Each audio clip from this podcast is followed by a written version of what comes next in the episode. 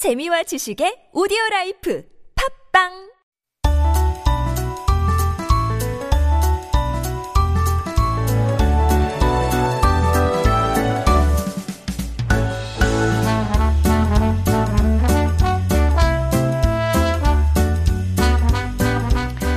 And it is time for Making Connections. This is our interview segment, of course. And joining us this morning is two-time Pulitzer-winning photojournalist Kang Hyung-won. After an illustrious career with news organizations like the LA Times, the AP, and Reuters, he returned to Korea after retiring. But he's on a new mission to document the history and culture of Korea through his lens. And this mission is called Visual History of Korea. So we're very excited to talk to him about his experience as a photojournalist and the current project that he's working on. So good morning, Hyungwon, and thank you very much for joining us on Life Abroad. Thank you for having me. It's a pleasure. Thank you for joining us. So let's begin um, with um, since you are very much associated with photos and images, and that's also related to the brand of Korea. Let's start off with um, where Korea is right now. I think it's kind of like enjoying a heyday, as uh, especially the soft power um, and kind of this trendy power. But it wasn't long ago that um, Korea wasn't well known, and I still remember growing up overseas when I would say I'm from Korea, and they'd be like, "Where is Korea? Never heard of Korea." And I say, "You know China, you know Japan. We're kind of sandwiched in between." So.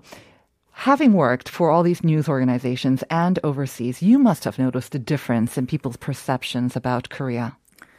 Yeah, Korean culture is very old. Uh, in fact, it's one of the oldest in the world, except English speakers, for the most part, don't know that. Right. They don't know that Koreans were the first to uh, print using uh, Metal. movable, movable metal types, which is my su- subject of my column this week. Um, they don't know that there were people here 7,000 years ago whale hunting.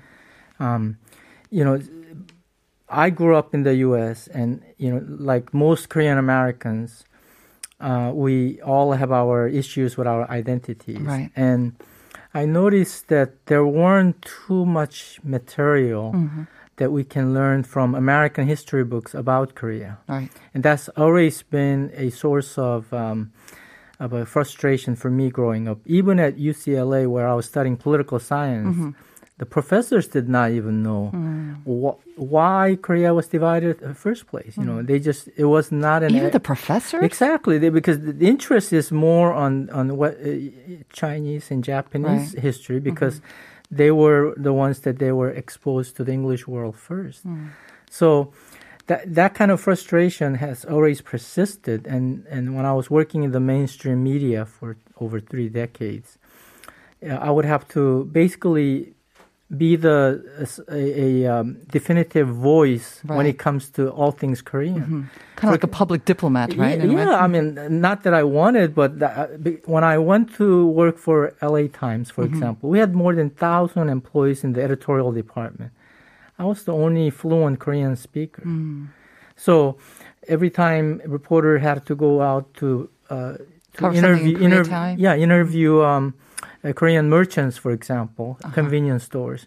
I would have to go and help them. Otherwise, whatever that got translated, it did not make much sense. Mm. Right. You know, so so that kind of persisted. But my personal interest in Korean history was back in 1987 when I came to Korea to cover the the June 1987 democracy movements.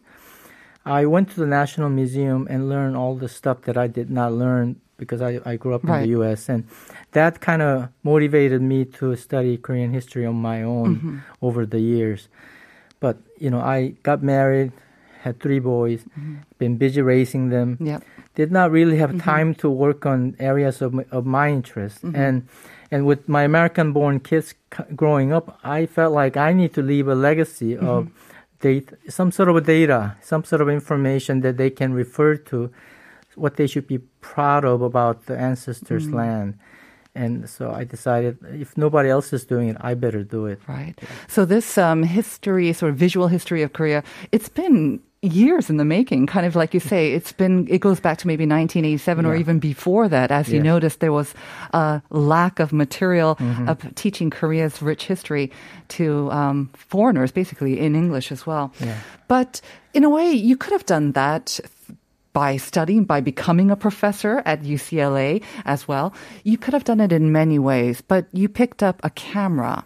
And I understand that it wasn't something that you actually studied in college as well. So c- if we can go a little bit back, how did you become a photojournalist? Because that has now become your tool and your trade to tell this history of Korea. Yeah, I, I majored in political science and international relations.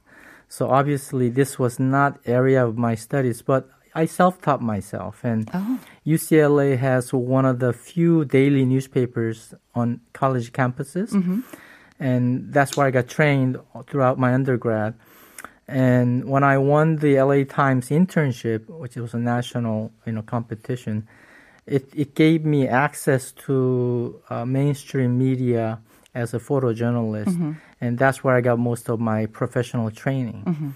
You make it sound so easy, but I don't think it's that easy, right? I mean, to become, um, to be part of the newspaper, I bet it was also difficult, but to become an intern for the LA Times must have been an even more competitive thing.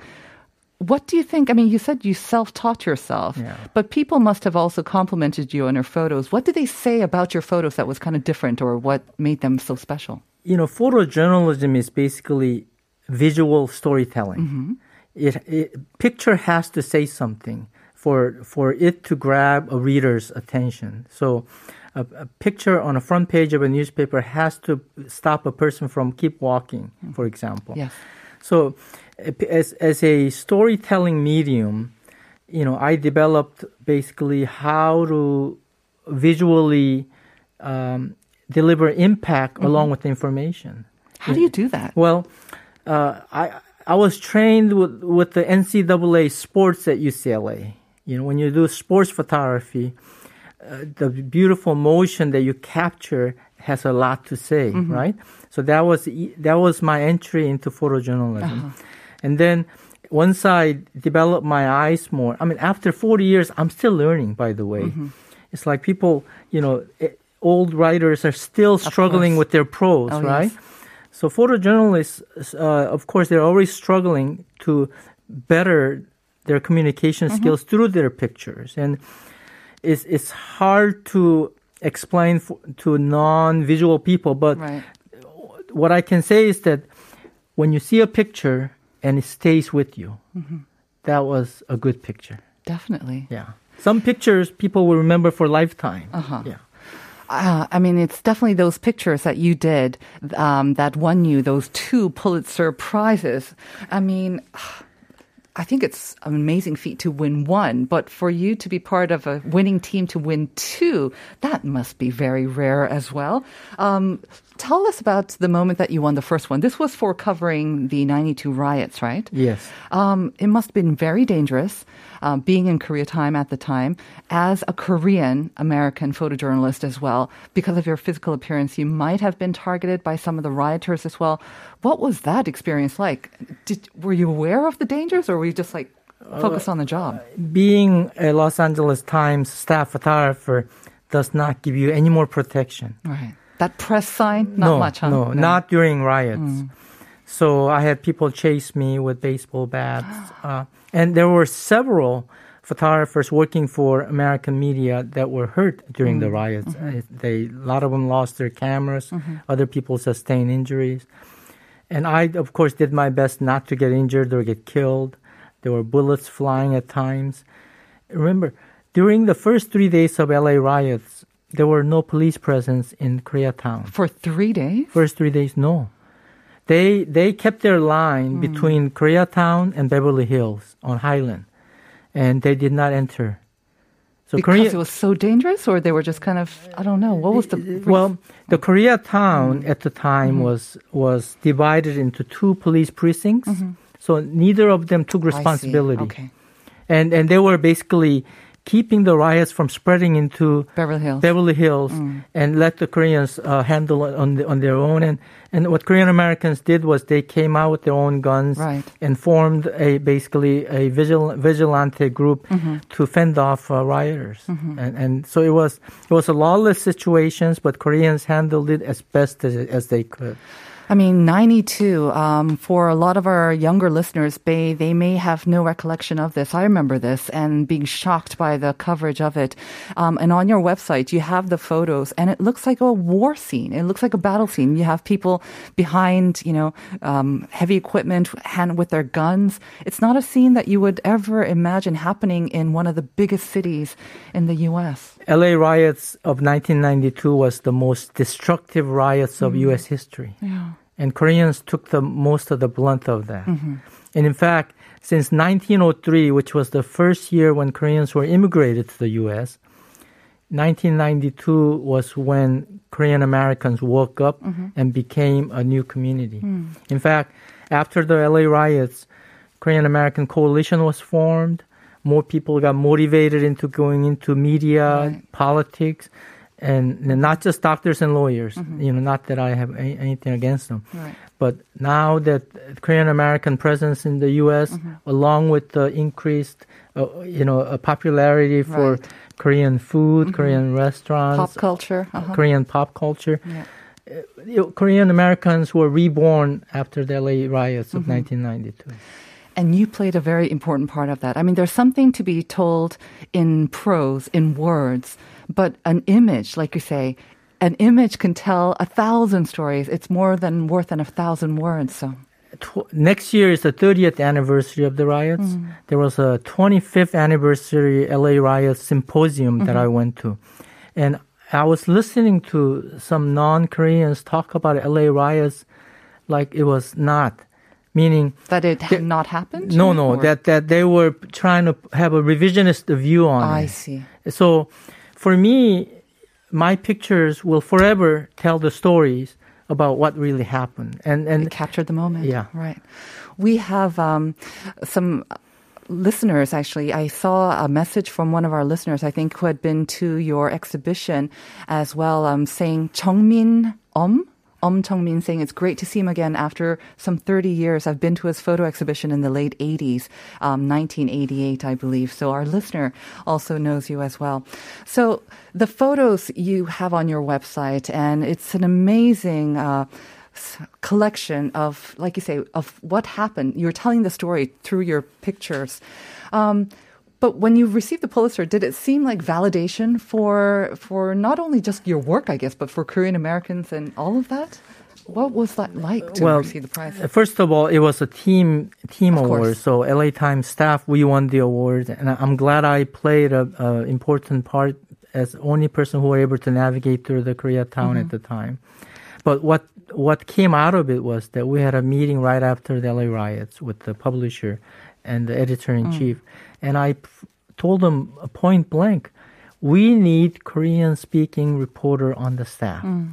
LA Koreatown is way too big for you to not to be having paid en- enough attention to it until this time around. So after that, they were able to recruit Connie Kang, who is an old friend of mine from San Francisco, and she came to LA Times and she worked there until her retirement. Amazing. Yeah, so it it did it, it did change the Yeah. Amer- Korean American history. I think the power of images, um, we see it all the time. I remember that photo of the little boy washed up the migrant. I think that uh, broke hearts and really raised the global awareness of migrants and their situation as well. So the power of photos, especially in this very visual and online world, is so powerful. And I'm wondering, and now we can talk about your recent project, the visual history it's amazing that you're using all of your experience now to tell the history, to tell the thousands of years history of Korea. And for photojournalists, you have to be there, right? You have to be where the action is happening. How are you doing this and how are you telling the story of Korea of thousands of years ago, especially during the pandemic? Uh, It must be very difficult. Yes, uh, we photographers has to go from point A to point B Right. just to be ready, and ninety percent of our work is logistics of moving from one place to another, getting ready, waiting for the right li- right light and moment, and all of that. Yeah. So um, I'm doing this on my own with, with with my own self-funded project Mm-hmm. because as a career journalist, I know that when you receive government funding, Mm. it becomes a propaganda. Mm-hmm, It does not have the objective value Right. as as history. So I'm doing this on my own. I have a few supporters who visit my website kang.org, k-a-n-g.org, and they they send me their contributions, which helps pay for the Logistics and all that. yeah, of oh course. yeah. I I underestimated the cost of living in Korea. Oh, The fuel cost definitely is two to three times more than the U.S. Mm. Yeah, so it, it helps. But until I run out of my funds, I'm going to try to document Mm-hmm. as much history and culture that differentiates us, that differentiates us from the neighboring cultures, Mm-hmm. so that people have a clearer idea about their own self-identity, about history of Korea, and fact that we've been around for a while. Oh, definitely. Yeah, you just look at the dolmens, you Yep, know, those six, coin doors. thousand years, right? Yeah, Mm-hmm. the, the in the Bronze Age, this was a happening place. we got we got more dolmens, Mm-hmm. you know, Stonehenge here than anywhere else in the world. Mm. And again, that's a fact that's not really publicized that often, or even that we were whale hunting then. Whales in Korea? Again, I think that's a fact that not people, not a lot of people even know inside Korea as well. It's carved in on a stone. Right. Yeah, I mean, There's pictures of it. exactly. Okay. What do you want to do with this project? Obviously, it's much too important to just have it on your website, I think. Yeah. What's the end goal for this project? My end goal is to have a picture book on coffee tables of every Korean American Mm-hmm. or anybody who's interested in Korea. Photography book is not a book that you put it in a bookshelf and not read it. Photography book goes on your coffee table. You look at it and enjoy it every day, and that's what I'm trying to do. So I'm actually looking for sponsors to help me publish this book. Uh, you know, I have at least one year's worth of maybe a couple hundred pages worth of uh, pictures that we can publish. I am curious though, because you're used to covering live action in a way, photojournalist. You're, if it, whether it was sports or the riots, you're covering live people moving, you're capturing something in the instant. History, on the other hand, they're stat, they're stationary, maybe poorly lit. It's a completely different subject matter, I would think. How are you able to bring it to life? That's the beauty of photography. Mm-hmm. Yeah, I mean, I've taken pictures. First portrait of George W. Bush when he was elected as The president. senior. Yeah. No, no, uh, Ju- uh, Ah, George, George W. Jordan. Okay. Yeah. Uh, I've taken uh, pictures at the White House, on Capitol Hill, at the Pentagon. Mm. I covered the 9 11 attack of the Pentagon. Yes, when there's lots of movement, there's a one way to show, show that moment. Mm-hmm. Even on stationary objects, um, there, there are ways you can use lights to bring out the uh, the the, the subject. Mm-hmm. Uh, just visit my website kang.org and and check out the pictures. You will you will hear you will see pictures will say something to Mm-hmm. you. Yeah, that's the beauty of photography. It's art. Yes. It's photojournalism, but it's also art, like you say, because it is visual and it's images, right? Photography with artistic participation Mm-hmm. completes the picture. And like a photo on the cover of a, a newspaper will make people stop in their tracks, this one hopefully will inspire people to take more interest in learning more about the history behind the photo as well. For all the Korean Americans and future generations, for hundreds and thousands of years to come, they can look at my pictures and they can clearly Mm-hmm. see what Korea is. Honestly, I don't think it's just for Korean Americans, but I think for Koreans as well, for for yeah people around the world just interested in the history Yeah, of Korea and people. Definition of Korean is anybody who has interest in Korean Mm-hmm. culture and heritage. We have another listener 5624 saying 역사에 대해 공부하고 알리려고 하는 분들이 있어서 정말 다행이라고 생각합니다. 시간이 가면 갈수록 잊혀지는 우리의 역사를 보존할 필요가 있는 것 같아요. Thank you very much 5624. I hope a lot of our listeners will check out your um, website which is once again kang.org. ORG. org. Check out his photos, and if you feel inclined to also support his project as well, Kang Hyung-won-님, thank you very much for joining us today and sharing your story. Thank you for having me. And that is going to bring us to the end of today's show. We revealed the answer to the question of the day, talking about uh, the LA riots, of course, of 1992. Next year, 30 year anniversary. 3357 saying, Hello, good morning. The answer is LA. The news from other countries makes me think that sadly, there seems to be no answer to this pandemic yet. Stay safe and stay cool. You too, all of our listeners, please stay safe and stay cool. We're going to hand it over to Uncoded now and leave you with Yiruma's Photographia. 희망이란 I. Enjoy it. We'll see you tomorrow.